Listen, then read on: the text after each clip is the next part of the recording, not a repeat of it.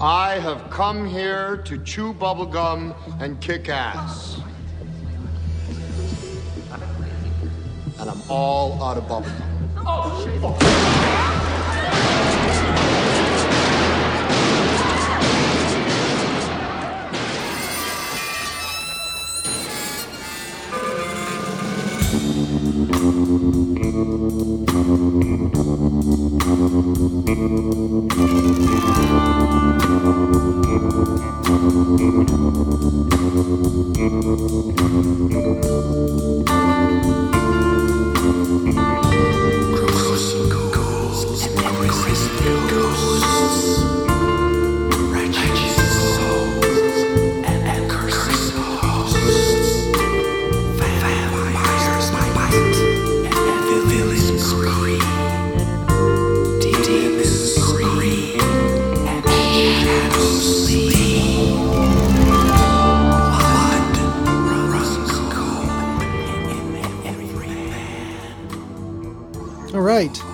Hey, listeners. You are listening to Chewing the Scenery Horror Movie Podcast.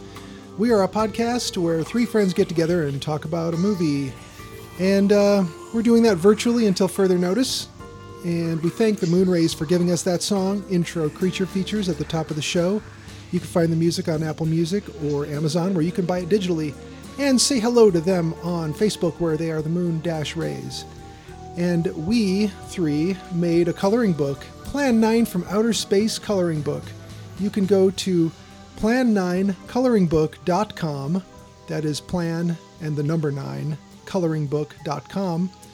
And uh, there's a click through to Etsy to where you can buy our coloring book and color stuff. If you order now, I'm going to send you some extra stuff. There, I said it. Um, now, Not COVID 19. Well, you know, I don't have any control over uh, the invisible, so anything could happen. um, as far as I know, I'm not sick. Like ghost or love. Yeah, or angels. That, you know, same category. um, so, since last time, Do you think angels are UFOs? wasn't that something George Noory surmised? Yeah, I think it was actually. Do you think UFOs are angels? Yes, 100%. Unidentified feathered objects. yeah, yeah. that's why they had the You know, I see UFOs all the time. yeah, I've been seeing UFOs all the time. I'm sitting. I've been sitting in the backyard a lot lately, and uh, I've been seeing a lot. Usually, they disappear the second I turn my head and realize they're airplanes. Uh huh. Oh, that's how they Or get you. a second, they are UFOs. Yeah, yeah. As soon as you identify them, they're no longer unidentified. Yeah, Oh, they're they're and bats. I have bats too. which sometimes you're not sure they're bats, therefore they are unide- unidentified flying objects as well, Yeah, or really tiny pteranodons. So, yeah. uh, do either one of you want to start the recently watched? Uh, I think I went first last time. So, Oh, wait, the- Jolene. Spoiler warning. Uh, yeah, I, I can do mine real quick. I, I've, I've not watched anything. Oh, okay. That's easy. Um, I forgot to give the spoiler warning. Listeners, we will spoil the movies we talk about, except we will try to not spoil recently watched. But we also didn't introduce ourselves. I'm Richard. I'm here with Will Hello. and Jolene. Lou? All right, Will, do you want to do the recently watched? No, Jolene's doing it. I thought you. Yeah, you I- watched nothing? yeah, I watched uh, They Live. Uh, we watched a couple episodes of uh, Return of Ultraman. Um, and that's about it. I've been just doing other stuff. oh, I, I thought Ah. I thought your recently watched was literally nothing. Yeah, I- I'm still waiting for that TV show thing to come in. That's a week late. Hmm. Um, Hmm. so I've, I've just been finishing up other stuff and uh, to get it out of the way and get some money, hopefully. Because like Yeah. after, the, after the events of last week, I was like, uh, yeah, I'm not going to make the rent. so uh, just been Ooh. doing little uh, things I can get money for in, in the short term. Yeah, all legal. doing some crimes. yeah, I thought you literally meant Doing you watched tattoos nothing. out of the back of his house. Hey, I know people who do that. Um, but you, but you didn't, Yeah. you didn't watch literally nothing. You watched They Live and Ultraman. Yeah, just a couple of TV shows. Yeah. All Um, right. That they got a new trailer out for the Gamera box set, which has it actually shows some of my artwork on it for the first time. That is so cool. Oh, excellent. um, and they use the original Gamera song for it. Like previously, they'd been using this kind of generic monster movie theme uh, to make it sound all modern and uh, hide the fact that most of the films in the series are from the 60s, early 70s. Yeah. Uh, but this time, they're actually using the original you know, Gamera song from the circa Why would you want to hide the fact that, you know, I think it's for for a general audience. You know, makes them all, makes them look like they're a you know a big uh, recent box office spectacular. yeah. I don't know. I think they're kind of charming, Oh yes, me too. you know, uh, crazy. I think the my favorite one, and I don't know the subtitle, but they go to some planet. hmm There's monsters fighting. There's some Right. little English kid who talks about traffic accidents all the time. Yeah, that's the one where Gamera like, swings around a exis, uh, Yeah, around a pole. Yeah, yeah, fantastic. It was on Comet, in fact, just the other day. right. I happened to turn the TV on when the the Blu-ray player on. I haven't watched over-the-air television in forever. I, I can't take it anymore. But uh, that was on. Yep, that's the one that has uh, his his uh, his enemy monster is called Guiron, which is named after guillotine. And it's this uh, four-legged creature with a huge knife blade for a head. Head. and it Yeah. can it can fire little shuriken out of its nostrils. Mm-hmm. Yeah. And I do like Great. that your uh, that your anatomical drawings explain how such things happen. Yeah, I, f- I figured it out. It's all scientifically accurate. Yeah. Yeah. No, those are documentaries. Speaking of which, did you end up watching Stuffed, Will? Did I watch what? Stuffed, the one about the taxidermists? Oh no, we forgot about it. Oh man. What did what we else- got all excited about it, and then we forgot. promptly forgot. Uh, Yeah, well, Gene's usually doing something in the evening, so our movie time has been reduced. Yeah. And uh, what are you fiddling with there? Me? Yeah. Oh, my notes. Oh, okay. Because it seems like oh, you're you're tuning my voice or Oh no, no. We it's as good as it's going to working get. with the EQ or something. I wish we had a mixer board for all this. Uh, yeah, every- I was gonna say there's not much to do. Yeah, I'm just going to fade this up a little bit and mess with yeah. mess with the mids a little. Yeah. Uh, no, we we promptly forgot about stuff, so we'll have to watch that. Oh, I think you're going to enjoy Uh, it. What else did you watch? Yeah, I watched uh, uh, Deadly Duel Duo from 1961. This is a sort of noir, really, really late Yeah, really early neo noir. I don't know. you uh, you cut off at 1960, right?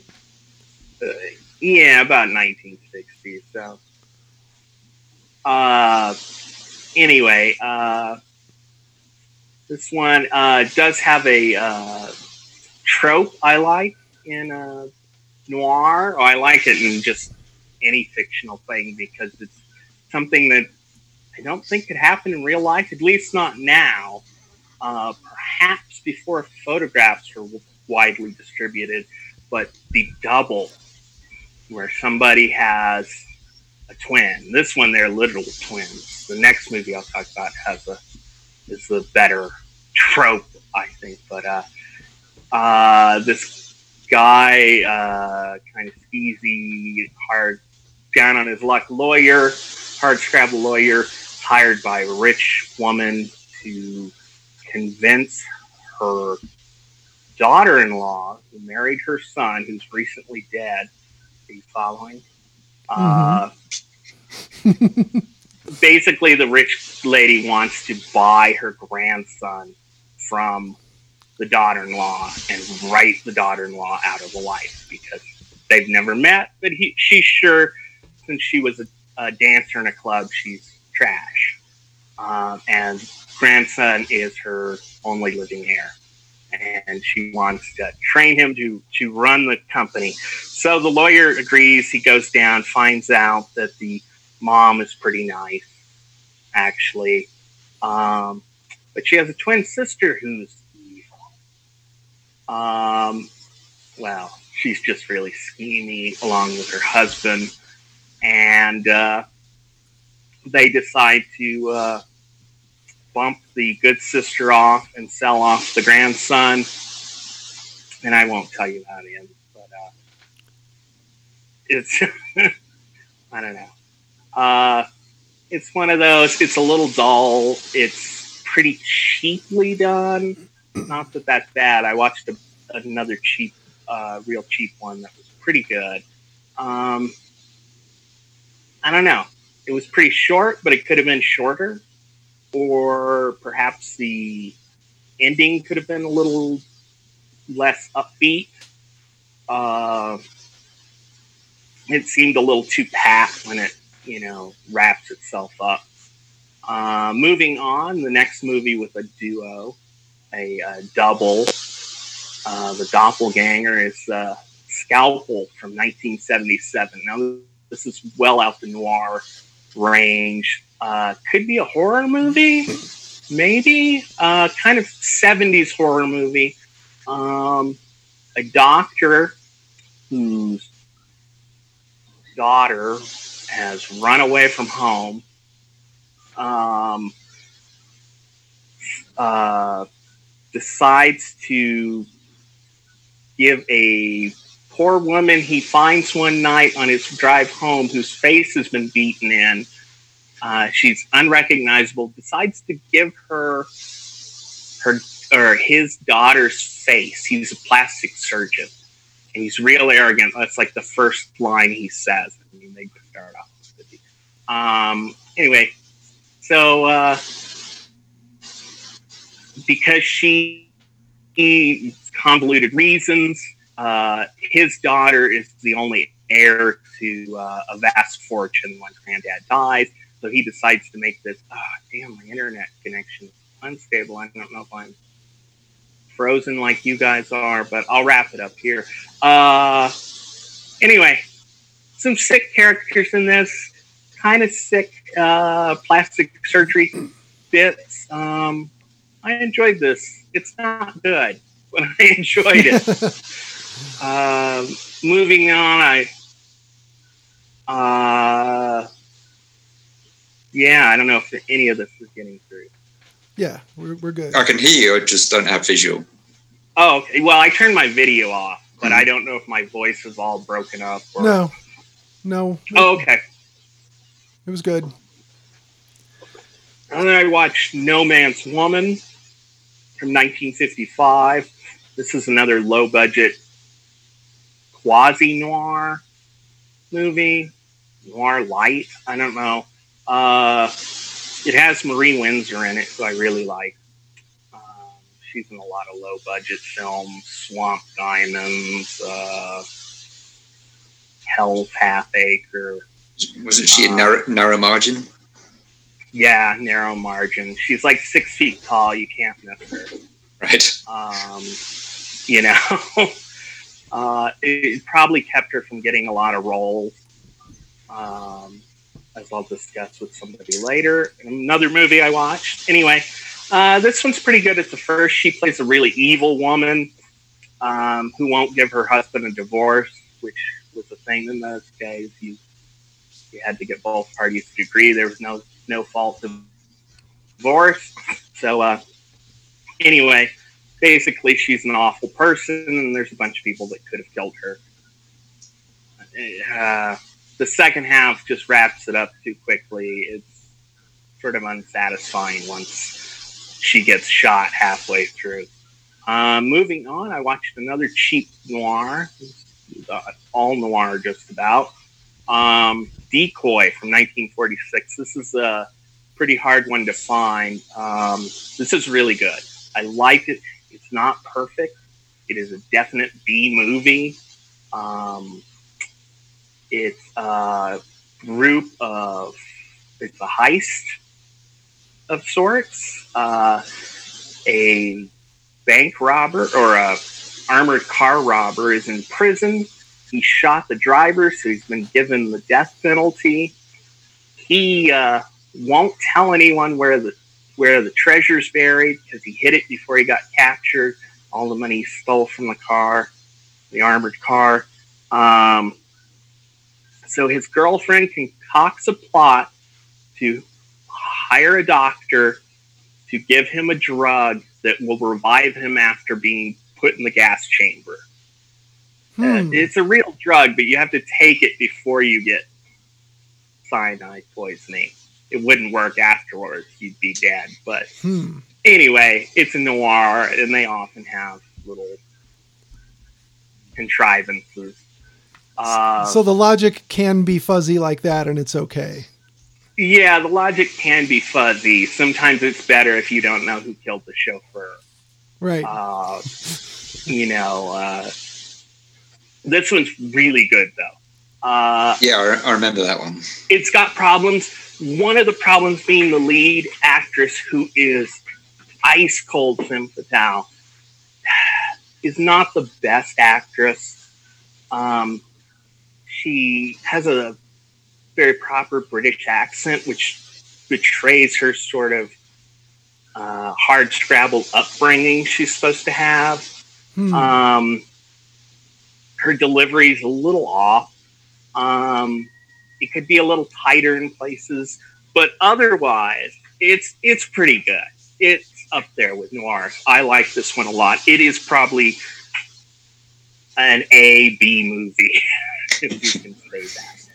Uh, the next one I watched was The Blue Dahlia, which I finally got to see.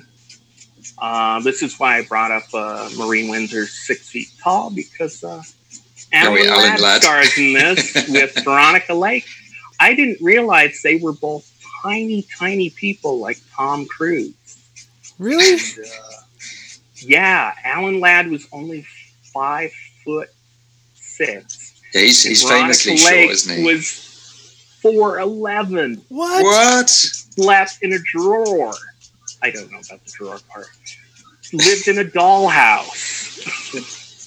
Oh wow, that's that's surprising. And Yeah. it goes to show that still photos and even movies, it's all a matter of camera angle, isn't it?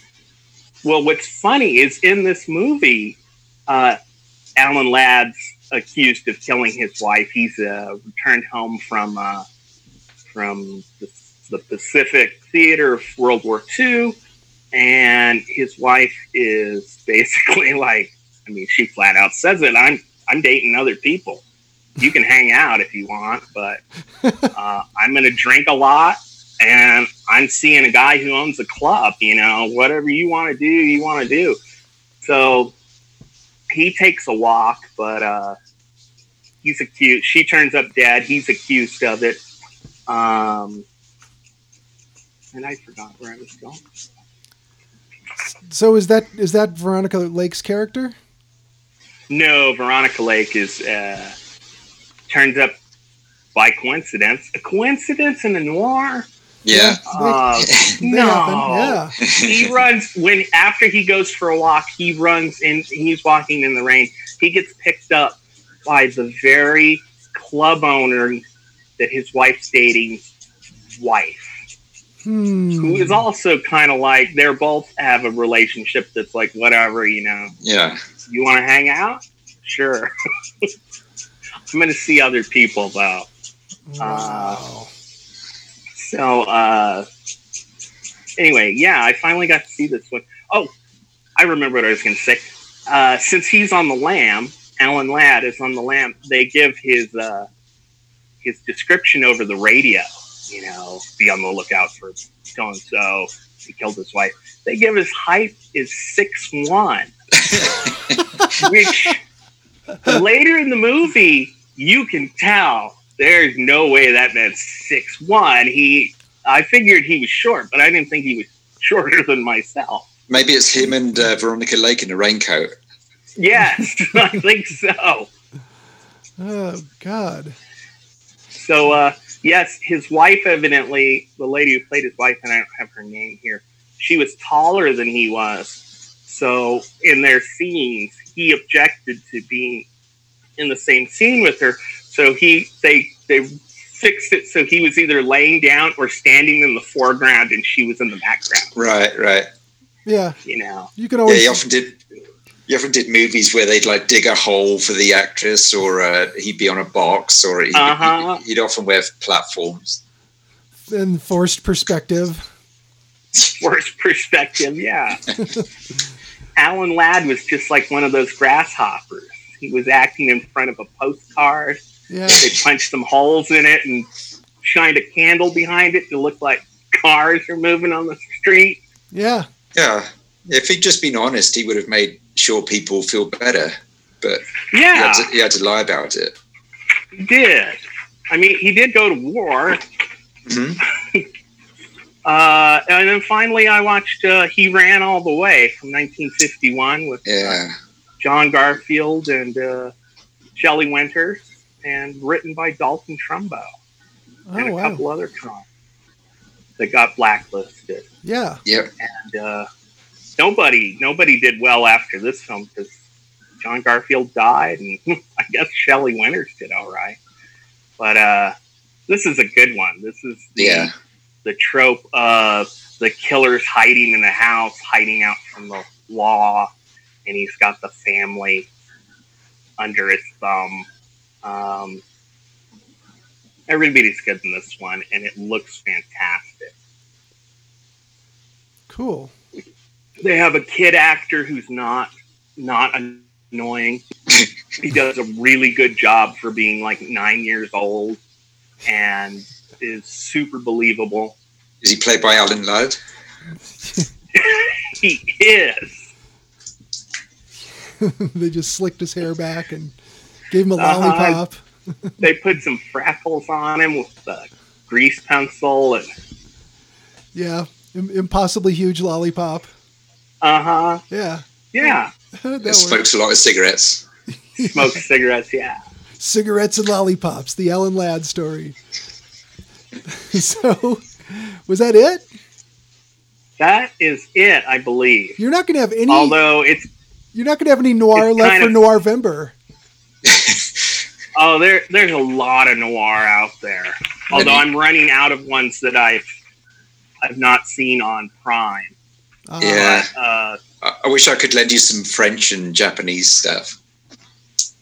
ooh, that'd be good. I've been watching stuff on uh, YouTube actually, only because a lot of them aren't named.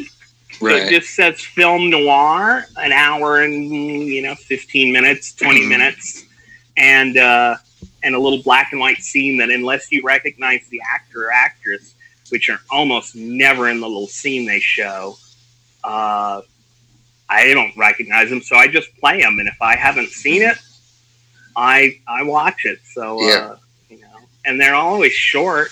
They get to the point. That's why I, I think I like them the most. they're so economical. yes. You know, uh, Blue Dahlia just races through it. You get so much information. So does uh, uh, Decoy. And I, I feel like I've left a movie out, but I think Deadly Duo and Scalpel both having the the double movie is making me combine them into a third that doesn't exist. Uh, maybe I'll work on that. So, um, I guess it's on to me for recently watched. Yes. Yeah, All right, it's um, people are still listening. well, yeah, the, you know, what else they're gonna do? You know, go back to work? Probably not. Um, so, I'll be doing that soon myself. Um, now, I'll, first one I'll talk about, and there's no there's no worries for spoilers because it's a documentary. But um, I watched the uh, 2019 documentary Stuffed. This is, Will, you're going to be happy to hear this, an hour and 24 minutes. And uh, it came out in late 2019, back before everything went to hell. This is a look into the, the world It was of. fine back then. Yeah, everything was cool. Yeah, Good times. Nothing, nothing could go wrong. Um, this is uh, a look into the world of uh, taxidermy and the artists who are like top of their game and from varied backgrounds who um, who take uh, animals and everybody in this does this thing ethically. They're not out like, um, hey, I'm gonna just hit this uh, magnificent swan with a shovel and then go make it look like it's alive after I killed it. They don't do that. Um, actually, one of the guys is a hunter, but he does eat what he kills, and then sometimes taxidermies what he kills. But uh, for the most part, these are people who take uh, animals that were that were uh, that died naturally or that were um, or that were committed killed- of capital offenses. Had Yeah. committed capital offenses. yeah uh, Criminal animals. or you know suicidal animals. But uh, it's really super interesting and the cinematography is gorgeous. Um, this this thing looks great and they do take you all over the world and you get to meet a lot of different kinds of people. And um, i would say if you f- have the, the least bit of interest in this subject i just said oh look at this. I'm just going to go ahead and start it because you know how it is when you're in prime or netflix or any of these things and you you scroll for 45 minutes and then you can't find something you want to watch and then you then you spent all Yeah. that all that time you could have been watching something just scrolling and nope nope nope and i finally just said hey there's something i'm going to watch it. I'm glad i did. It's beautiful and it's um, super interesting and it's impressive. If you've been to any major museums and you've seen these dioramas where they'll have like a bunch of water buffalo or something and it's this massive case with a lot of attention paid to the background painting and the plants and the rocks and everything which those things have to be accurate and and um, convincingly faked. But then you get all these lifelike gestures and expressions on the animals. So uh, I recommend that one pretty highly, and um, and I'm not a, I'm not pro animal cruelty or anything, and this is not about people who are cruel to animals. So, having said that, it's a good watch. Um, All these animals had tried to rob an armored car and shot a guy. yeah, and that's animal. They thought they were going to get away with it because they took a chemical to revive them after death, but then they were taxidermied. Yeah. Are there anybody who's at the bottom of their game in this? Oh man. That's where I want. for the listeners for the listeners who don't know this and i want to say this was some danish king or somebody um, had this taxidermist um, get a i want to say maybe not the skeleton but for sure the hide from a lion if you look up terrible taxidermy lion or something like that you'll find it but it was some king had a lion taxidermied and it is so awful it's the worst work you've ever seen. In fact, Oh man, um, I'm going to Google it right now so I can just tell everybody. amateur taxidermy. Now that's the movie. Okay, hold on a second. Uh, it's everyone. Here it is. Oh my god! It's the Lion of Gripsholm, G R I P S H O L M. This is Sweden. Okay, um, the uh, you gotta see this thing. It is so remarkably bad. Um, it's uh, in the Museum of Gripsholm Castle in Sweden. The lion is badly stuffed and has a comically unrealistic face. Um, this was in 1731. Um, King Frederick of Sweden uh, was given a lion, and it was one of the first lions in Scandinavia. When alive, it was kept near uh, Junibacken. When the lion died, it was stuffed and mounted. However, the taxidermist and museum keepers had never actually seen a lion and didn't know how they were supposed to look. So it's anatomically inaccurate, and the face is ridiculous. So look up the Lion of Gripsholm. and that that will rock your world. So, um, What so if they were accurate? if lions look like this, no one would be af- nobody Just that one. nobody would be afraid of them. Just that one happened to look like that. And now those poor men who devoted their lives to taxidermy look like fools. Yeah, well, I don't know. Give the thing a look. Tell me if you think that's even possible. Now, um, most of our listeners, I'm going to guess, aren't big sports fans at all, and I'm not anymore at all. Uh, and I used to be.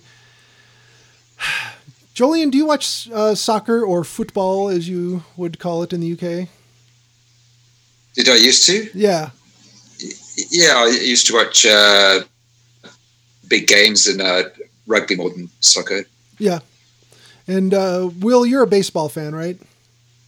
Or at least Baseball, I used to be a football fan, but American football. Uh, I, I mean, I like soccer too, but uh, I can't watch NFL anymore. Yeah, it's too many millionaires who are just doing whatever it is they do. Well, I used I used to No, it's not even that, but I, I don't want to get into it. A lot of it's just too many commercials.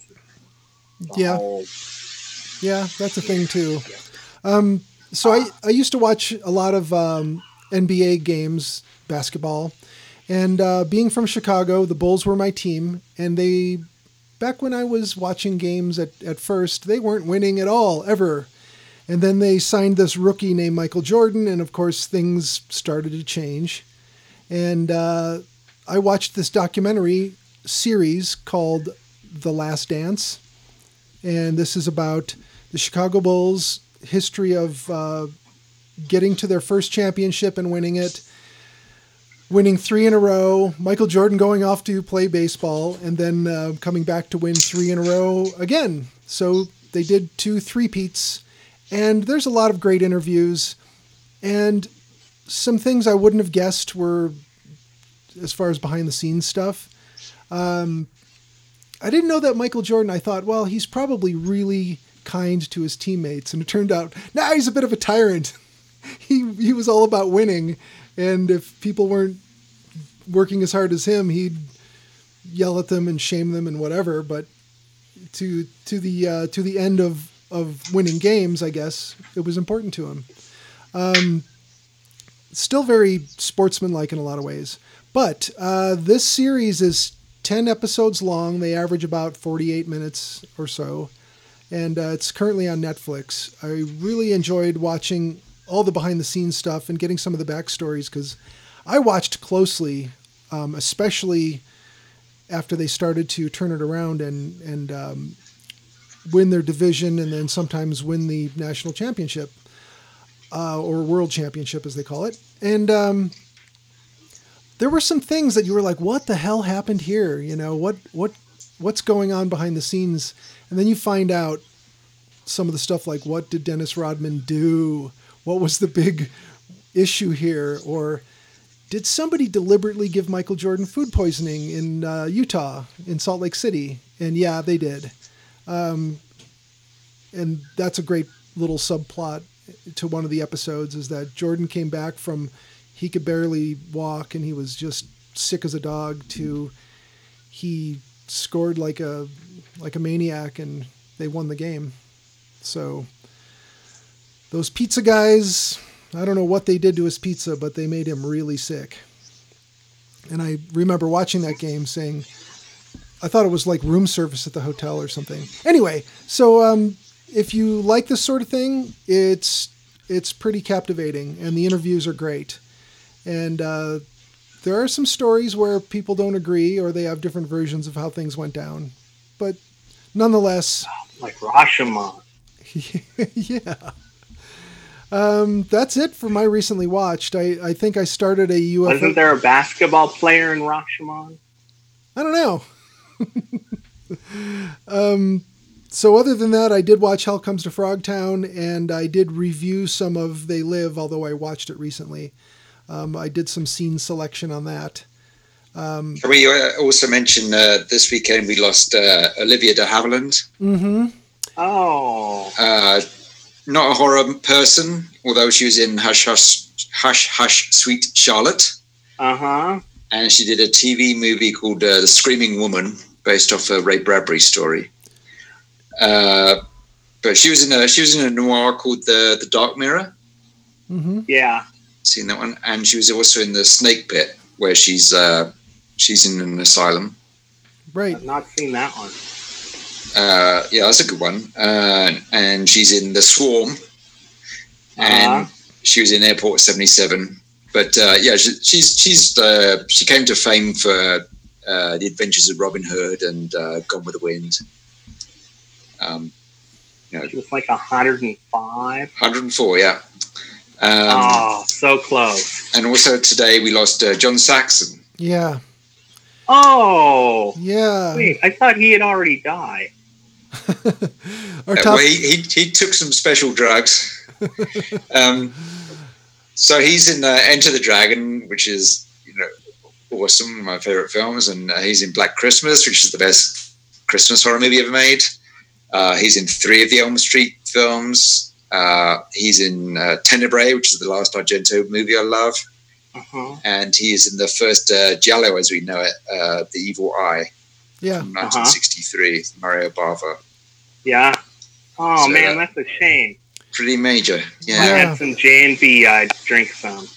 right. We we should drink some J and B in his honor and watch some uh, watch some good Italian stuff.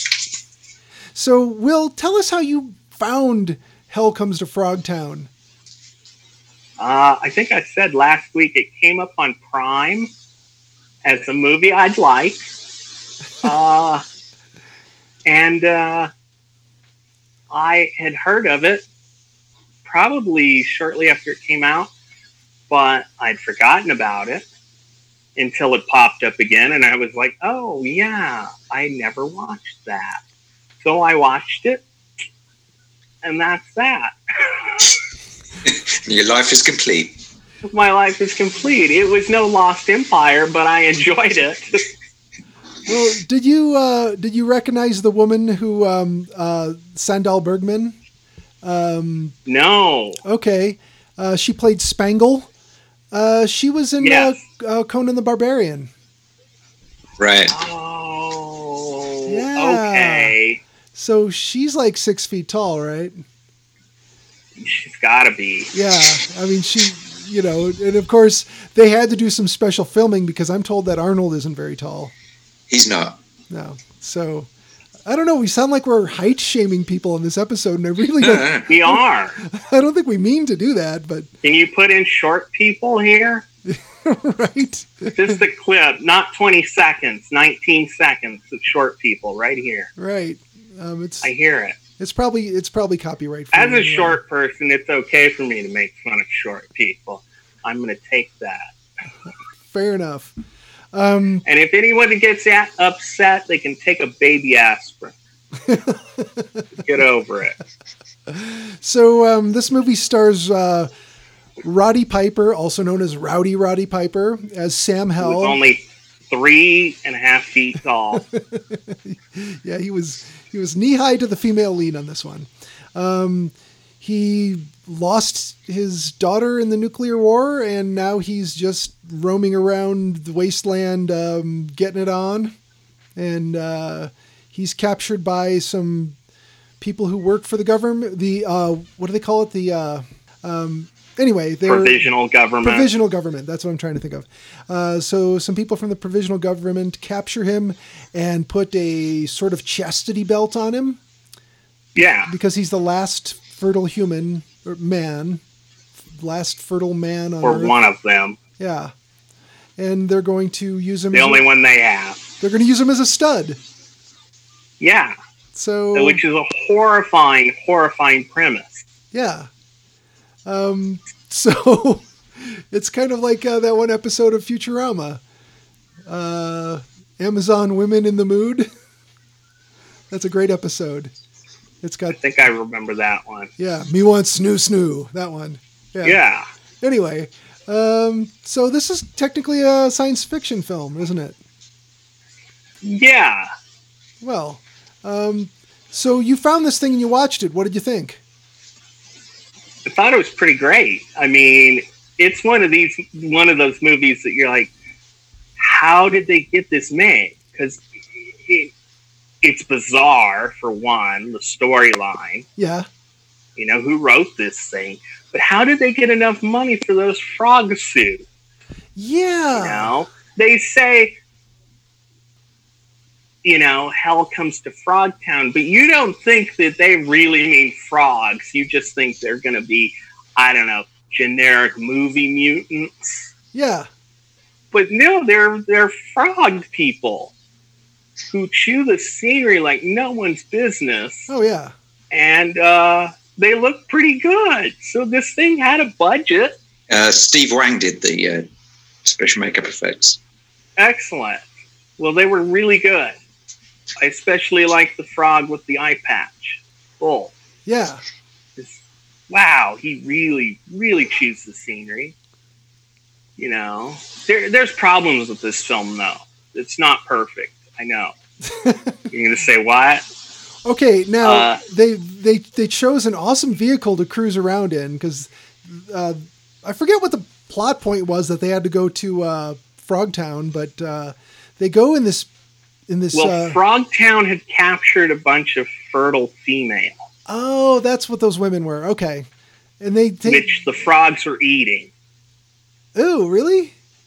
Yeah, I, I don't remember that. because at some point they make reference to a frog owning them for as sex slaves, and the frog says, "Oh, I'm not using them for sex," implying that he's eating them. oh, I took it he was eating their legs because they're like frog legs, okay, okay, got it. but I don't know if that was really in there. Okay, so it was it was implied, and I didn't catch it. Okay, um, Yeah, the the women uh, who this is a subtle film. You've got to keep up. there's a lot of layers of You're gonna be, you know. a lot of this labyrinthian plot that you're going to have to put together. you better be keeping notes.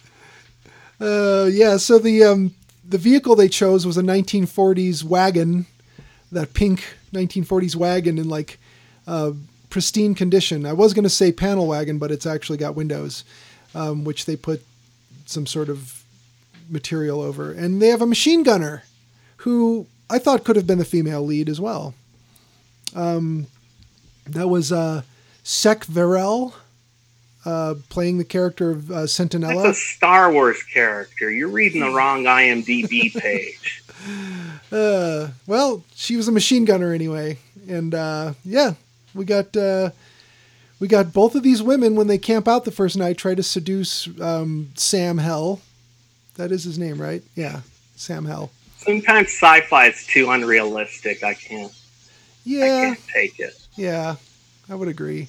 Um, so they're heading to Frogtown, which is uh, you know a, a pretty, Her dance is like the unsexiest thing I've ever seen. oh yeah, hundred percent. Yeah, when she Yeah, when she has that ridiculous poofy outfit on and does yeah it's terrible Ooh, it's it's rough to watch. um jolene did you get to watch this one at all No, you went straight into they live yes, okay I I, wasn't gonna watch this again. You've seen this, I assume. I, I, I saw it a long time ago. okay so you, yeah, have you that's, have that's seen enough. okay you have seen the thing um You could tell. You could just look in his face, and you can tell that's a man who's seen Hell Comes to Frogtown. Yeah, yeah and the last You empire have that look now too. Uh, I mean, we all do. yeah yeah you can't unsee it um No. I, I remember quite being surprised. I liked it. Um, Oh yeah, I liked it a I lot. I saw it. I saw it a long time ago, and I thought I was. I was round some friend's house, and they said, "Oh, let's check this one out." I got this from the, you know, rented it or something, and I thought I was, you know, a, another trauma movie with a, you know, a crazy title and a boring movie yeah. right to go with it. But I, I, I enjoyed it, and he, he's he's very good, and uh, he's, you know, for a character who's like this, uh, he's just playing this stud that everyone's after. You, that could be such a hateful character, but he Oh He's- yeah. You're likable. Yeah He is. That was yeah. I totally watching sitting down to watch this movie. Like I said, I remember hearing about it and then you know forgotten over the years. Um, but Eugenia and I sat down and I was like, oh my God, I'm going to watch this. Uh, I heard about this movie and I put it on and uh, I was worried that, yeah, it was going to be like a trauma film, you know, with Rowdy Rowdy Piper. And, and then you get the premise, which I had forgotten. And you're like, oh, this is going to be really, really hard to watch. and no, it's actually pretty enjoyable because they don't take themselves completely seriously, and he's a slob and he knows it. Yeah, you know, but totally. He's kind of a lovable slob. you know, he knows he's not good looking or very sharp.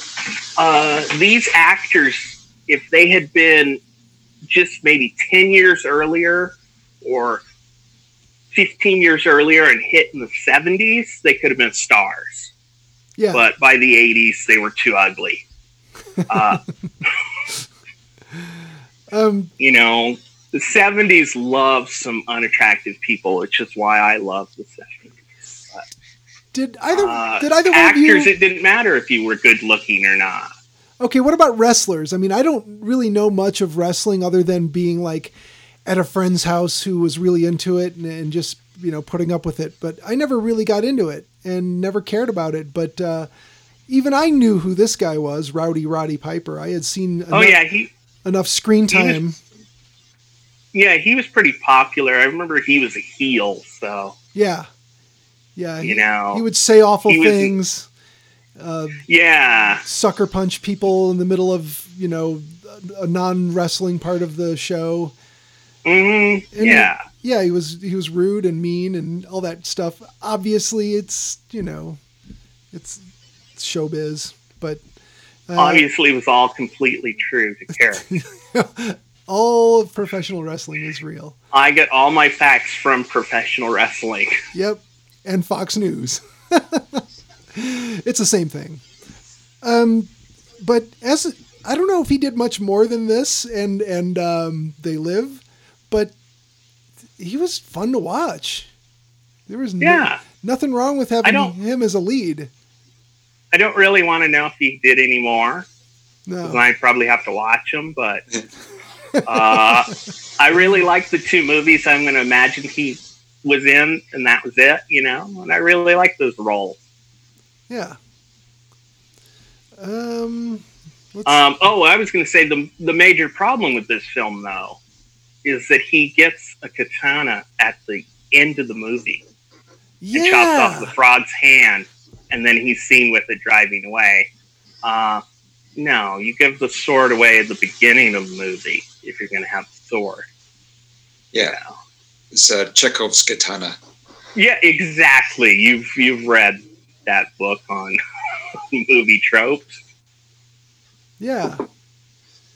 Um, did you guys genre types. did you feel like um like what they tried to do with Tank Girl? They spent all that money and did whatever they did, and they stylized it like crazy, obviously. But um, this movie felt more. Yeah, This movie felt more like Tank Girl should have felt. exactly. I thought that too. Watching this Okay. was why wasn't Tank Girl fun? Tank Girl was just dreadful to watch. Awful. Yeah, I re- Yeah. I remember being I so liked excited. everyone for it. in that movie, and it was just so disappointing to watch. Yeah, yeah. Even Ice T as a kangaroo didn't work. No. Yeah, we, we knew we knew Jamie and and you know when I was at art college and oh, really? yeah, um, we, yeah, we were looking forward to that and it was just despised it.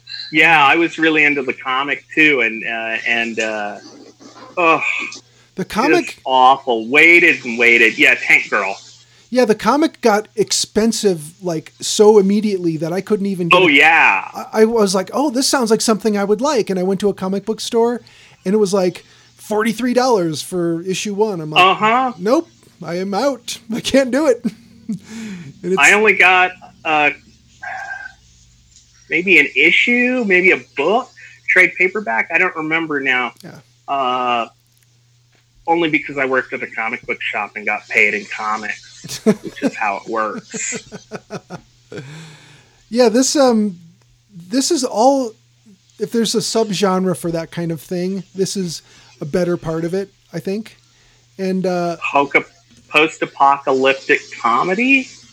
yeah, unrealistic with somewhat decent special effects. Um, but yeah, it totally, mid-tier post-apocalyptic comedy. yeah. You know who? You know who I suppose really enjoyed Tank Girl? Gwen Stefani because she immediately started dressing like like the character.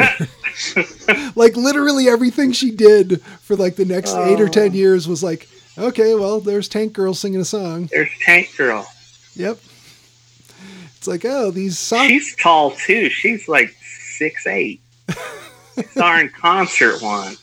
Yeah. Yeah. She ran around for like two and a half hours and never stopped. Wow. Yeah, some people I don't know how she did it. some people have that energy. So, Yeah.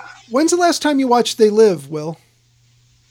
Uh, it had been quite a while, so I watched it again today. Oh, cool. Um, Uh, rewatching it, I mean, yeah. uh, there were little details I had forgotten about. Um, but uh, this was one that once we discovered it was on video, um, we had to watch it. Actually, I was thinking of it today. I went to some pre college, and then this was like seventh grade, so pre pre college math nerd bullshit that they trucked us over to El Paso uh, on like a school day, which is probably why I signed up for it. It was like a Friday. We went over to learn how to take tests with a calculator, like a graphing calculator. nice. Um, yeah, with an abacus. Everybody had learned to count to 12 by then. And uh, uh, anyway, we went, and during the break, uh, we were, my cousin and I, and maybe one or two other people, uh, some other people from another school who were like, this is nonsense. I'm not going back in there to learn how to run a graphing calculator. Um, let's go run around and we found some tunnels under the uh, under the university, like the storm drain tunnel. And we went down there, and this kid was like, "Oh, this is just like the tunnels, and they live." And my cousin and I were like, "What's that?" and uh, he told us the movie uh, while we were down there in this really darkly lit tunnel. It was fantastic. Probably better than the movie could ever really be. But we ran home and rented it that night, and we were both like, "Oh my god, this is the best movie we've ever seen." It's funny. I was working in a video store when this came out on VHS, and I kick myself for letting this go over the years. But I had that oversized video box Oh, uh, with the glasses. didn't have hang- light up eyes. it had lenticular um, lenses on the glasses. Oh, that's it. Yeah. yeah. So when you walk past it, it changed. Um, yeah, that's one of my big regrets in life was letting that go. People will pay you like Aw. hundreds of dollars for it now. It's like, damn it, of all the things. Jolene, what about you? How'd you find They Live to start with? How did, how did I find it? Yeah. I was just watching everything that came out from Carpenter. Yeah, that'll do it. Yeah, yeah. Yeah, Yeah, uh, I did. I wasn't that keen on it uh, first time around, but I've, I've I like it more and more. it ages well, doesn't it? Yeah, de- definitely. And Yeah, they need to remake this film They tried. did they? and get rid of all the aliens and just have rich people. Yeah. Ugh. I think they announced it a couple of years, uh, oh, about f- about four years ago now. They, they announced a remake, and they were going to uh, take out all the political stuff, But Oh, what the That's fuck? that's make it more accessible to general audiences. that's the point Oh, of the no, no, movie. no. Like, okay, L- let me read this quote from John. well, you have to put on glasses and look at the people who wanted to remake it. exactly. They, they look even dumber when you're wearing the special glasses. Um, let me read this quote from uh, John Carpenter that will that will say some of what you need to know about the movie. By the end of the 70s, there was a backlash against everything in the 60s, and that's what the 80s were. And Ronald Reagan became president, and Reaganomics came in. So a lot of the ideals that I grew up with were under assault. And so, by the late 80s, I'd had enough, and I decided I had to make a statement. As stupid and banal as it is, but I made one. And that's They Live. I just love that it was giving the finger to Reagan when nobody else would. So, yeah, go John Carpenter. And, and, uh, Yeah. and it and it uh, works today better than ever. I gotta say. But the, Yeah. but the um the skull face aliens are the Reaganites. That's how it is. Um, I gotta ask you both. Did you when um when uh, whatever Roddy Piper's character's name is um, Nada. Nada? That's what He it is. He doesn't have a name. That's yeah, um, yeah. When uh, when Nada is uh, at the newsstand when he first discovers the glasses, and he's looking at all the magazines and the billboards and everything.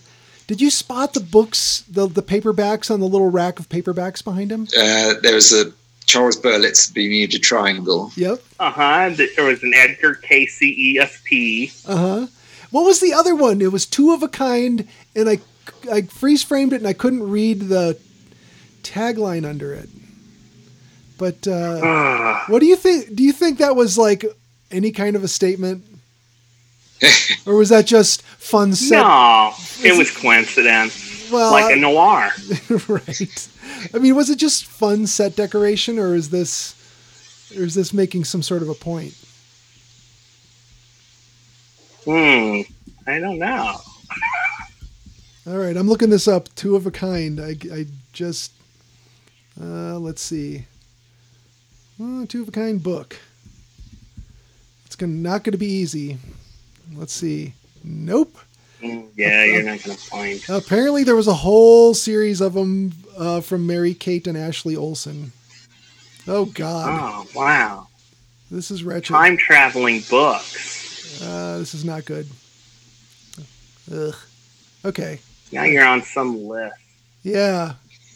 Well, they're over 18 now, so I, I doubt that the You FBI. still go on a list because they look like orangutan.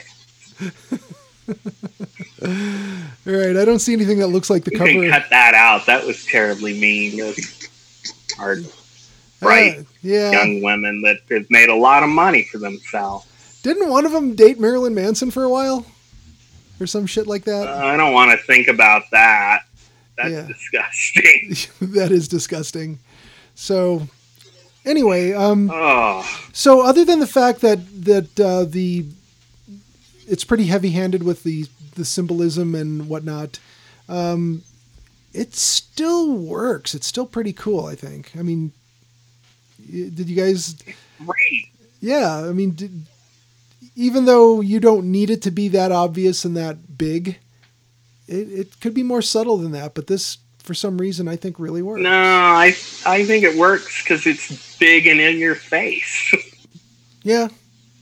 Um, what about The, the other thing is that what, what he's seeing is that it's a different film stock and it's in black and white. So it uh, it's uh, because Reagan is harking back to a golden age, which is, in America is usually sometime in the fifties.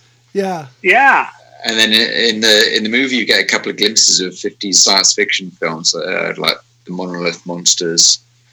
So he's kind of uh, so he he's he he knows that back in the fifties, uh, people watching these movies which were all about how paranoid and fearful they were at the time. You know, it wasn't a golden age of peace and quietude any, uh, back then, anyway. So Yeah. So, Jolene, you mentioned that story by Ray Nelson, eight in the morning or eight o'clock in the morning. eight o'clock in the morning, nineteen sixty three. Yeah. So, what's that? uh, I mean, is, how close is that to this? It's it's very close. It's a very uh, short short story. Uh, so he uh, he goes to uh, theatre as he's this hypnotist, and the uh, uh, he he goes under, and the hypnotist wakes up everybody, but he's woken up too much, and Oh. he's he sees people in the audience that look different, and uh, uh, in in the in the story they're multi eyed reptile people. Um, so he's seeing all these what's actually the messages coming over the TV and so on. Um, so it is pretty close, and he has a he has a girlfriend who refuses to uh, put on the glasses, um, and he he eventually goes to the uh, station to destroy the transmission, Right. and uh, Oh, yeah, ends ends up much the same way. that's a lot closer than I would have guessed. and then, and then uh, Ray Nelson did a comic version in 1986 with uh, art by Bill Wray, Really? and uh, that's what Carpenter read. oh, okay. oh, cool. Did not know that. Um, this one, what I thought was was pretty interesting is like they could have cast this so differently, and uh, you know they they could have they could have gone for some much bigger names. I mean, not to say there was anything wrong with where Meg Foster was in her career or the popularity of Roddy Piper, but they could have picked all kinds of different like action hero type people for this. And uh, like imagine like Bruce Willis in this role. I, I don't Yeah, know. but not. He, he was he was uh, he had this deal at the time um, where he could do what he liked for as long as he kept it to three million or less. right. Which is exactly Oh. exact, So exactly yeah, there's, the there's no way he was going to afford Bruce Willis or anyone like that. Okay, yeah, that makes more sense. I didn't know about that. Um, but yeah, it's exactly three million dollar budget, and it made thirteen million at the box office. So hmm uh, Carpenter Yeah, wasn't wrong. Successful. Yeah, yeah, and you got uh, Alan Howarth doing the music. You've got um, not your typical uh, cinematographer. You don't have Dean Cundey, but you have um, No, he he'd gone on to Oscar movies and things like that. yeah. So you got Gary Kibbe or Kib. I'm not sure how it's pronounced. K I B B E. Um, but it looked great. I mean, he did good work. Uh, Yeah. So, what are your favorite, Jolene? What are your favorite scenes in this? I have to ask Uh, everybody this. I I really like more and more the uh, the opening where it's like half an hour of him. He you know he drifts into town. He's come from Denver Mhm. and uh, yeah. He he comes into this, There's this no jobs here. railway station and he goes. So he's looking around for jobs and he, uh, there's this great moment where uh, he he goes into the job office and uh, he's sitting with that woman. She tells him that they've got nothing for him. And he, he does almost nothing, but you can just see his eyes die. Yeah. uh, uh, yeah, this is really good. Um, and then he, you know, then he he uh, he goes to this construction site and uh, he catches the eye of uh, the um, uh, was it Frank is the character's name, isn't it? Yeah. Uh, the Keith David Frank, guy. yeah. Yeah. Yeah. Uh, and actually, he catches his eye, and he's when he's he's working at the, the site, and he's got his shirt off, and uh, you know, Frank uh, kind of picks him up and takes him back to uh, where he's staying. Um, Yeah. Uh, so I think there's something going on there um, because he's he's Nada's pretty rude to Frank, yeah. um, but uh, you know they've become best buddies in the usual male fashion by beating each other to pulp. Um, Yeah. That's what we did, wasn't it? Yeah. It was. All those those lunchtime fights at the art supply store. Yeah. Like a six and a half, seven minute long brawl. Yeah, I timed it actually. It's uh, I, I make it five minutes and nine seconds from first punch to last throwdown. Right. Now, here's a question for you guys. Did you notice that, um, uh, what's his name? Uh, the, the foreman, uh, Roddy's buddy there, um, Keith David. Frank? Yeah, Keith David's Yeah, Frank. character. Yeah, Frank. Um, when when they, they initially start the scuffle, his backpack is knocked off of his shoulder because he's single strapping it, and he kicks it out of his own way behind him, and it lands in the dumpster juice. That's there's like Oh. I mean, the worst thing on planet Earth is dumpster juice, and he's, he just gets mad and kicks his own backpack out of the way, and it's just like partially in. That smell's never coming out of that. no, you got to throw that pack away. Have either of you ever been to New York City? Yeah, I have. Is were you there during summer? Or Oh, yeah. warm weather. Is there a smell of hot garbage in New York? It was more uriny. Okay, because watching this scene, it made me think of. Uh, everything I've heard about New York is like, yeah, it's beautiful and it's a city that never sleeps and it's fantastic, but the hot garbage smell in summer. And I'm like, ooh, I know that one. I've walked past alleys before, and um, yeah, uh, uh this just watching That- this scene made me think of that. Yeah, when I was there, uh, the day I had to walk around when I wasn't in a convention was uh, 100 degrees that day Wow. and probably 100% humidity. It was like swimming through soup. Awful. We just kept going into little galleries because they would have their air conditioner on full blast. And Yeah. you just had to like swim between stores basically. God. Uh, it was like being in an old gym sock or something. Yeah, and this movie is set in L.A., so you would assume it's probably like that year round in this particular part of town they were in. Mm, yeah. Just nonstop Still made me want to move to LA. Did it? Yeah, no matter how grimy it looks, and they had those shots of the smog, it was all orange. They still make me want to move to LA. Yeah, if you didn't have to drive anywhere, it would probably be a pretty cool place to live. yeah, I don't know. if you had, you know, an infinite, infinite supply of money, you didn't have to drive anywhere. Yeah. So we have the the shanty town scene, and of course the the the brawl that never ends. Uh, were there any other scenes that uh, particularly stand out for you, Will? Um, I like how he puts it together.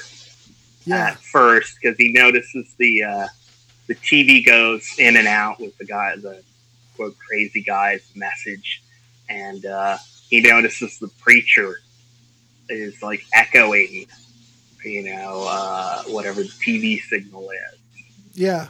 and uh, and how he just kind of follows him over and kind of puts it all together. Uh, yeah, that little grocery store that he's in when he finally just figures out that it's people also and he starts acting out immediately Like, yeah. he like starts berating that old lady Yeah. tell us something about you look like your face fell in the cheese dip in 1950 something and, Yeah. and uh i thought that was kind of funny that he like immediately flies off the handle and just starts going off on total strangers and And then he kills two cops and goes into the bank and shoots a bunch of people. And that's where we get everybody's favorite line. I have come here to Uh-huh. chew bubble gum and kick ass, and I'm all out of bubble gum. Uh, if you ever get in a spot where you have to rob a bank, promise me you'll say that. Oh, it's a given. Yeah, you know, and Yeah, that, that, that was his own line. that sounds like a wrestler made it up. He had he had all these lines ready for uh, you know when they're doing their trash talking and wrestling, and Yeah, uh, that was one of them. That's cool. nice. Uh, so, um, I think when I first watched this movie, that that was the point when I fell in love with it. so, um, that delivery was so. yeah, yeah. It just basically says this character has immediately lost his damn mind, and here we go. Uh huh. Well, he takes that that woman hostage from the cable company, and uh, they're at her house, and he's trying to get her. Yeah, Holly. He's trying to get her to try the glasses on. Now, I gotta say, I dig Meg Foster. She's great. Yeah, Has she ever played a blind woman? Because her eyes, when you look at them, you're like, oh my god, she's like the master from Kung Fu. She has crazy colored eyes. Yeah. yeah. That's why she got kicked off of Cagney and Lacey. Oh really? Oh, really? Yeah, she uh, apparently because like she looked too fierce. They they did a like pilot or something with her. Uh, she looked too fierce, and the executives were worried that people would think she's a lesbian. Oh, Oh, what? and yet people thought that anyway. Ah, man, that's pretty dumb. Of course, the homophobic '80s. What are you gonna do? Uh, Yeah. so oh man, yeah, I, I can imagine that she would have been like a great like blind person in a role because her eyes look like so pale. It just There's very few blind police officers, though, oh yeah, that's true. at least on active duty. Yeah, yeah, that would be true. But she did play a witch later. Yeah, that makes sense. Yeah. And she- Uh, what's the Rob Zombie film? Lords of Uh, Salem. Was she in that also? Yeah, yeah, because she was in uh, Thirty One, I think, also. If I'm Ooh. not, if I'm not mistaken. Which Will, you haven't watched that yet, have you? It probably never will. Oh, come on. Maybe someday you'll lose a bet. Uh, maybe. I mean, I would rather watch 31 than Jeepers Creepers 3. I just pulled up her uh, her filmography, and uh, yeah, she did uh, Lords of Salem and 31 both. Uh, did Rob Zombie direct Jeepers Creepers 3? Uh, no, I'm, No. pretty, I'm pretty sure it Well, was. then, right there tells you which one I'd watch. Yeah, yeah, I'm pretty sure it was directed probably by that same guy that has a terrible reputation. No, it wasn't. No, Rob Zombie? They got rid of him. no, different, different bad reputation. No, it was a different director on the third one. Oh, okay, Okay, but it wasn't Rob Zombie. no, Okay, that's all I care about. yeah. Um, yeah. So good cast. Uh, pretty solid story. Um, did you guys like the special effects as far as like the the glasses on and off, and then the guys teleport or transporting from the uh, from the spaceport or whatever? Yeah. That all worked for you guys? Yep. Yeah, totally. I feel like it actually aged pretty well because I've seen stuff that was made in the last five years that doesn't look that good. So, there. No, yeah, it aged pretty well. Yeah. Yeah, and all- all the black and white stuff. It's a lot of it's matte paintings, Oh, yeah. Mm, yeah. Yeah, that would make so it sense. ha- has that good, uh, you know, that's how they pull off that good '50s look. Yeah. Yeah. What if uh what if what if his character couldn't read though, like the actual Rowdy Roddy? He'd just see like letters, but he wouldn't know what anything said. Uh, Although I took that was all, you know, subliminal. so they don't have a very good network, these aliens, because you blow up that one transmitter and that's game over. Right? Isn't that kind of what we got at the end of this? Yes. Nah, for a little bit. I mean, he I mean, everybody. I was thinking of that today. That this needs a sequel, not a remake. Is you know they still live, and they have to explain that all these red and blue aliens with some sort of mad. I don't know, some sort of disease that made people hallucinate and see everyone as an alien, and then it would deal with the you know the rest of the movie would deal with the aliens trying to get people back under control. Yeah. yeah. That'd be that'd be more in, that'd be interesting. Yeah, like where do they go from here? Because they're still there. They just are exposed for a bit. Yeah. You know, what if they just incorporate themselves into life? They don't go back into hiding. What if that happened? You know, so now we have these. I mean, do they just take off the blinders and say, "Yeah, we've been running the show for a while now"? Yeah. Yeah. Yeah. Most of you are pretty happy with what we've done. So, uh, yeah, so shut up about it. Yeah. What are you know? What are you going to do about Yeah, it? Nothing. if they still had the money, yeah. and maybe their leader would be eventually an orange man with hmm bad hair. yeah. Yes, that's right. Uh, I was watching it this time, and it's like, uh, well, the uh, the idea of this conspiracy is there's uh, there's actually a conspiracy that's working, and uh, there, there's a plan to it. There's uh, you know there's definite leadership to all the uh, bad stuff that's going on. Whereas if you updated it, you wouldn't. There would be no plan. There, there's no leadership. It's just Chaos. oh, we're in it for ourselves. Don't care about anyone else. Yeah. Yeah, So yeah, that's how you'd have to update it. Yeah. And I, you know, That'd be we've we've we've got the money, uh, you know, and people just line up to sell out. Yeah. I think the uh, the actual the actual line in the in the movie where uh, uh, one of the people at the I think it's at the TV station, or when when he when he goes to the dinner, I think, uh, where he's he's happy about selling out. Oh yeah, he calls it the good And- life. The good Yeah, one, The good life. the good life. yeah, Yeah. and uh, yeah, and he, he got that line directly from uh, someone at uh, an executive at a studio saying, "Oh yeah, we sell out every day, yeah. Ugh, no problem." no problem. They drove a dump truck full of money to my house. What was I supposed to say? Yeah, Right. If you don't take it, the next guy will. Might as well take that dump truck full of money. Yeah. I think I. mi- Thankfully, horror movies at least still have you can still have a horror movie that has this kind of message. Sure. Yeah, and, and it doesn't. John Carpenter's pretty radical sounding, and we have some people now that are fairly radical, and and you get your message out through a horror movie. It's, well, look at what Jordan Peele has done. exactly. You know, there's a there's a great example that you can still do this sort of thing, um, and and audiences will love it, and you can actually make money doing it, and make the next one and the next one. So, I hope that we do see more. and then things- eventually sell out. well, I hope so. eventually, live the good life. Uh, he's doing not to say that Jordan Peele's selling out, but only because he came up in conversation. He is doing a Universal monster movie now. No kidding. What's what's the plan? Yeah.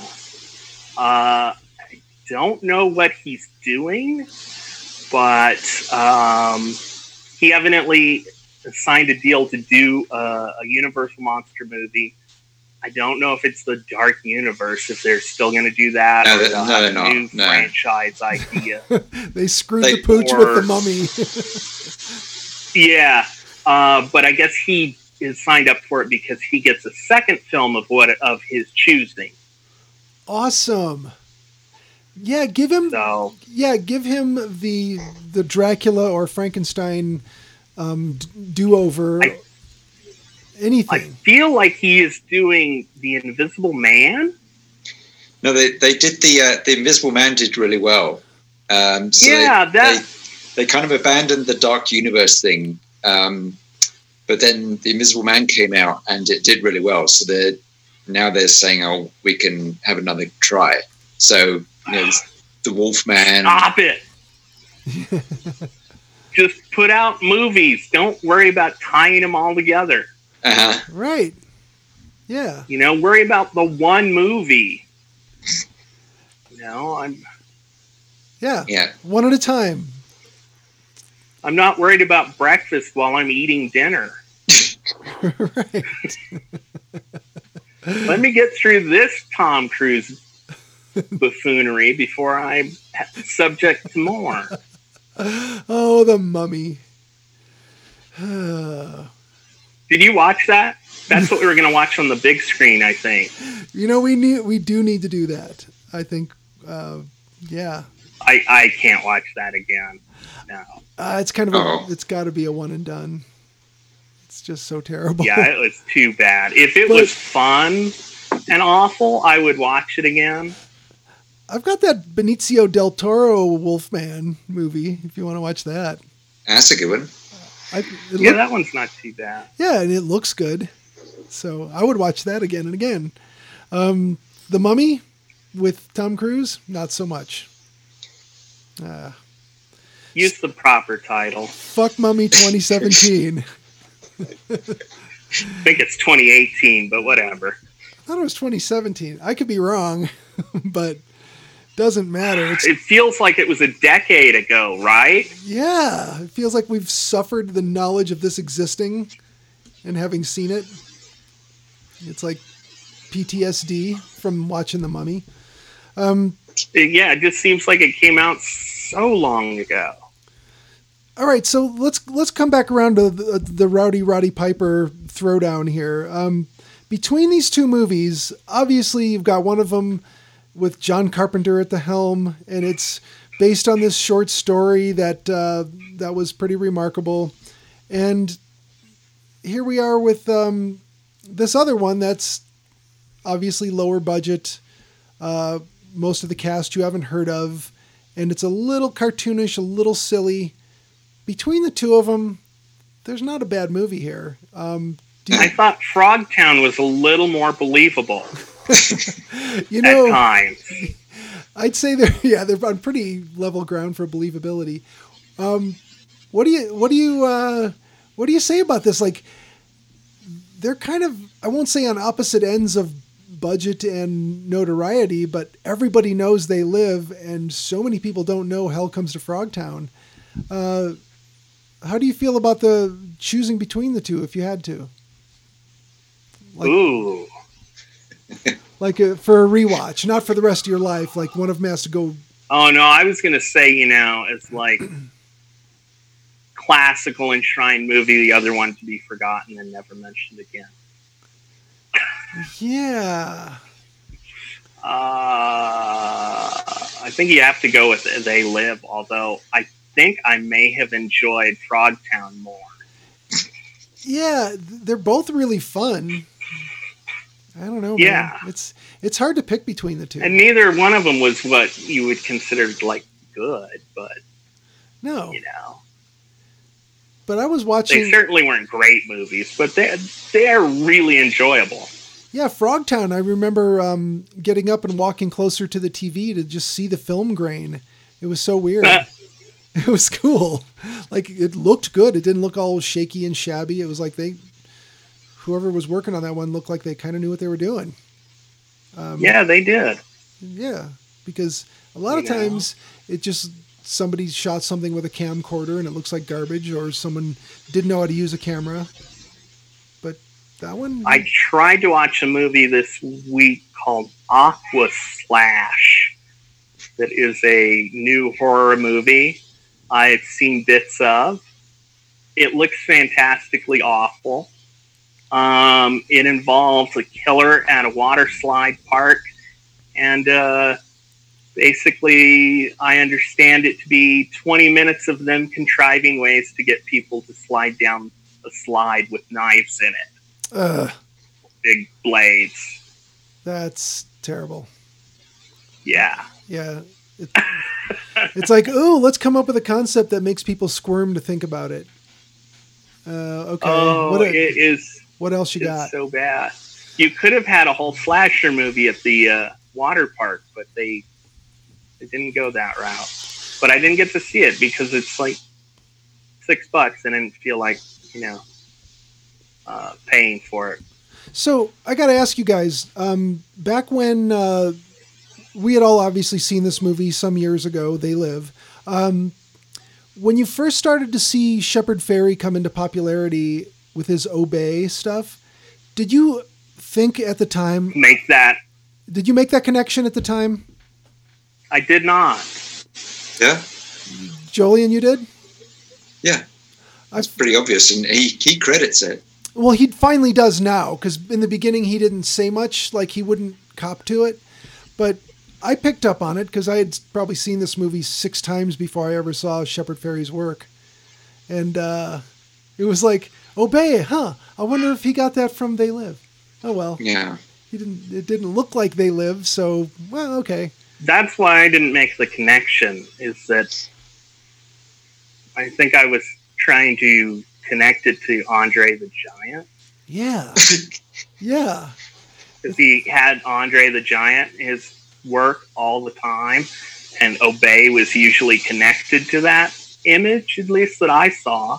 Yeah. And so I never, I never made him, I never made that connection to uh, the Carpenter film, even though you know I watched it numerous times. Did you did you ever hear the story behind where he came up with the uh, Andre the Giant face, uh, the whole the sticker and all that stuff? I did at some point, but I no longer remember it. If I remember it correctly, he had a friend over in his in his uh, art studio, and uh, he's like, "Well, how do you how do you make you know the stickers? What do you do?"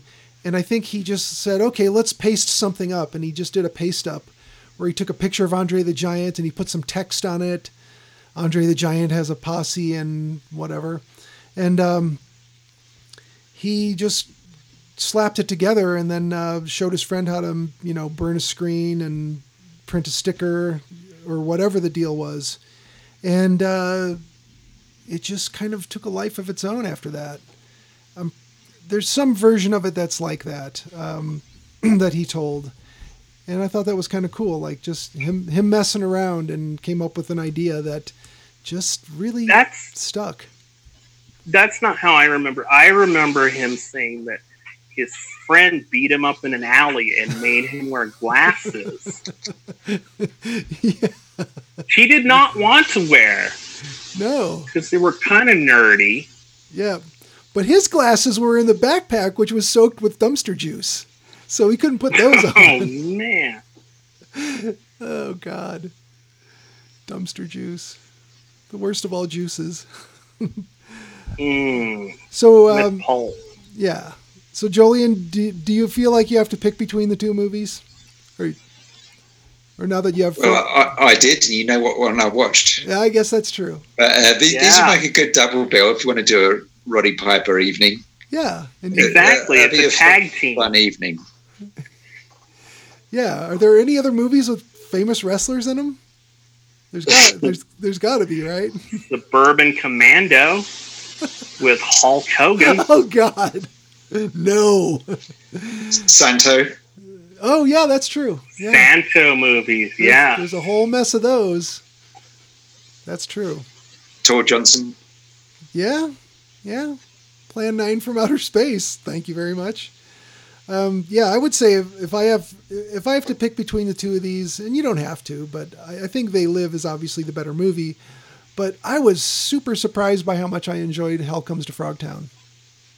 So Yeah, that's why I picked it. Even though it wasn't horror, it was horror in a way. But uh, You've got people being eaten. I just enjoyed it and was like, ah, people need to see this.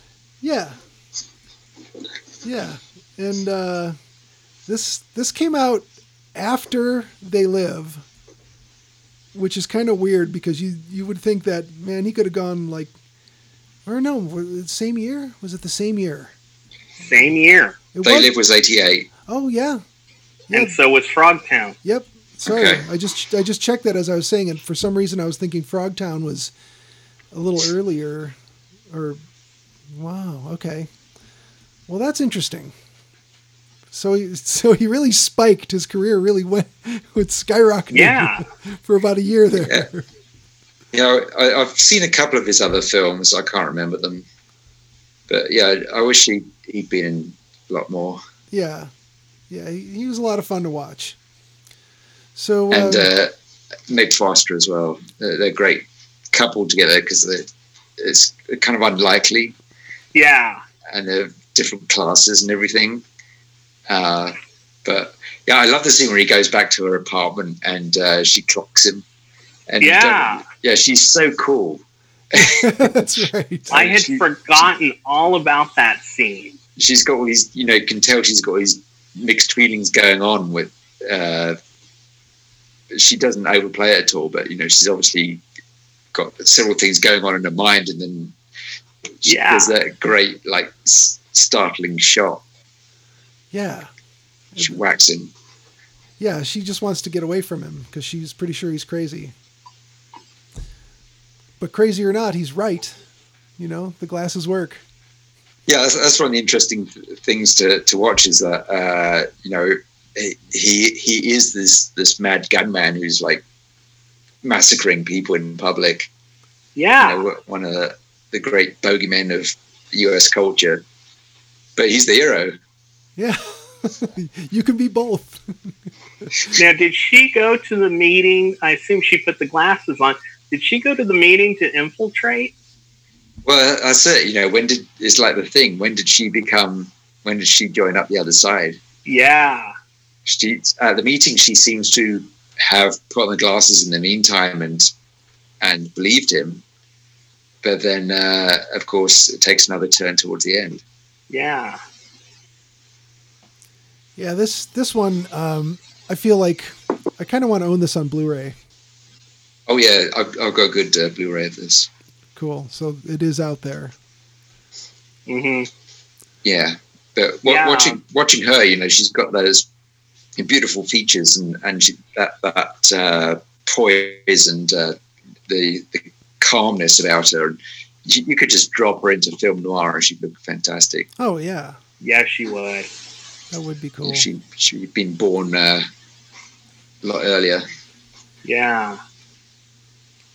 Awesome. Well, um, shall we wrap it all up? And uh, that'll come in under 90 minutes, Will, so it can be about anything we want. Okay. Right. I'm thinking of establishing maybe a, a time bank where I would store up minutes when the movie's shorter, Mm. so I could then watch longer movies. Oh, it's like Mhm. a it's like a carbon footprint. Yeah. Yeah, that makes sense. Sure.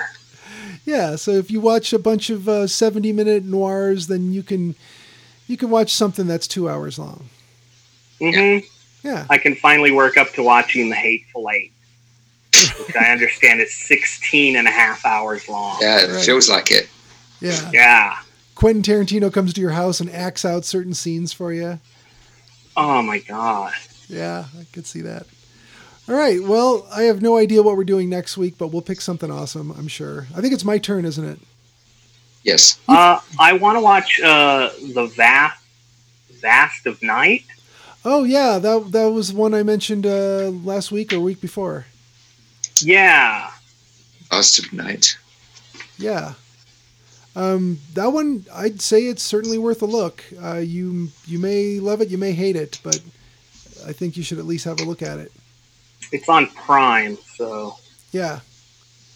Yeah, and it's a, it, yeah, yeah. There's a there's an aesthetic about it that reminds me of Pleasantville, and it's not at all like Pleasantville, but it is. It's uh, set in the late '50s, if I remember right. But yeah, you definitely. yeah. you It def- looked uh, it looked interesting, so Yeah, I think you'll like it. I went and looked it up after you talked about it because you talked you mentioned the, the look Yeah, and and yeah. watch Stuffed. Don't But I tried to watch it the other night and I couldn't I couldn't watch it. It wouldn't play for whatever reason. I watched something else. I don't remember what I watched, but It's so oh, I think I watched Deadly Duo. Yeah, stuff doesn't want to work sometimes. Yeah, it's like too many people watching it. What's going on here?